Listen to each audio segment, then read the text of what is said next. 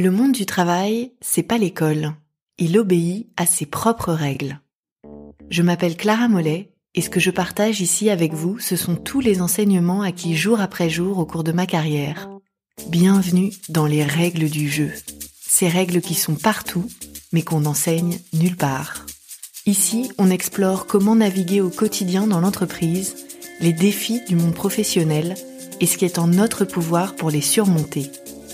Très bonne écoute. Règle numéro 2. L'entreprise a la mémoire courte. Ma troisième année en poste, j'ai eu de bons résultats. Je savais que mon chef était content et que donc j'aurais un bon bonus à la fin de l'année. Et les dernières semaines avant l'échéance, j'ai un peu levé le pied.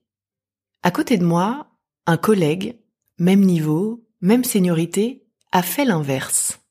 Ses résultats n'étaient pas forcément aussi bons, mais lui, quelques semaines avant la fin de l'année, est entré en campagne. Il a changé d'attitude et s'est mis en mode auto-promotion. Show off.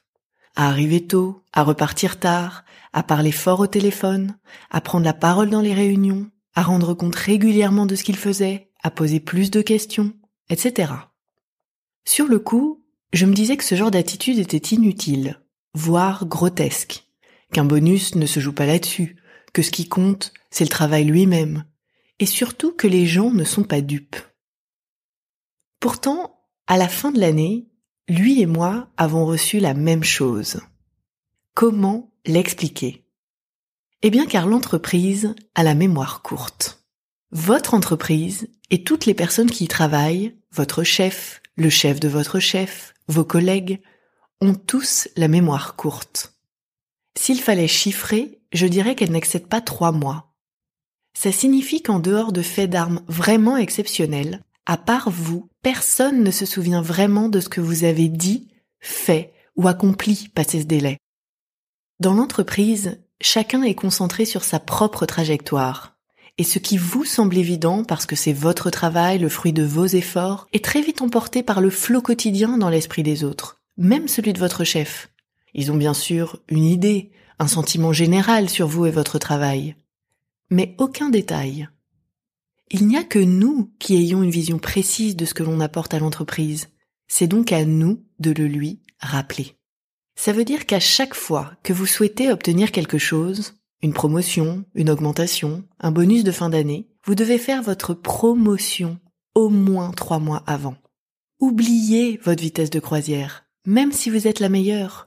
Mettez-vous en mode show off et faites en sorte d'être vu, entendu, présente, motivé. Alors, concrètement, comment fait-on? Il s'agit avant tout de faire ce qui a du sens pour vous, et donc pas de vous transformer tout à coup en faillot ou de faire de la présence jusqu'à 22 heures si ça n'en a pas. En fait, c'est une question d'attitude, d'enthousiasme, de montrer votre motivation et votre implication. Et d'expérience, je sais que poser des questions, informer sur ce que vous faites, donner des idées, des suggestions, et participer aux conversations, même celles qui n'ont pas directement de lien avec votre travail, sont des moyens très efficaces de le faire.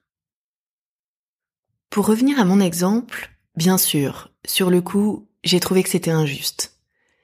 Mais en y réfléchissant, lui a mieux joué. Lui a compris qu'on n'était plus à l'école. Lui a maximisé. Et même si je l'aurais fait différemment, rien ne m'empêchait de maximiser aussi. Être performante ne suffit pas à obtenir ce que l'on veut. Il faut en plus savoir faire campagne au bon moment. Tout se joue sur la dernière ligne droite, car l'entreprise a la mémoire courte. C'est la règle du jeu, alors à vous de jouer. Prochaine règle du jeu, réagir est un droit et un devoir.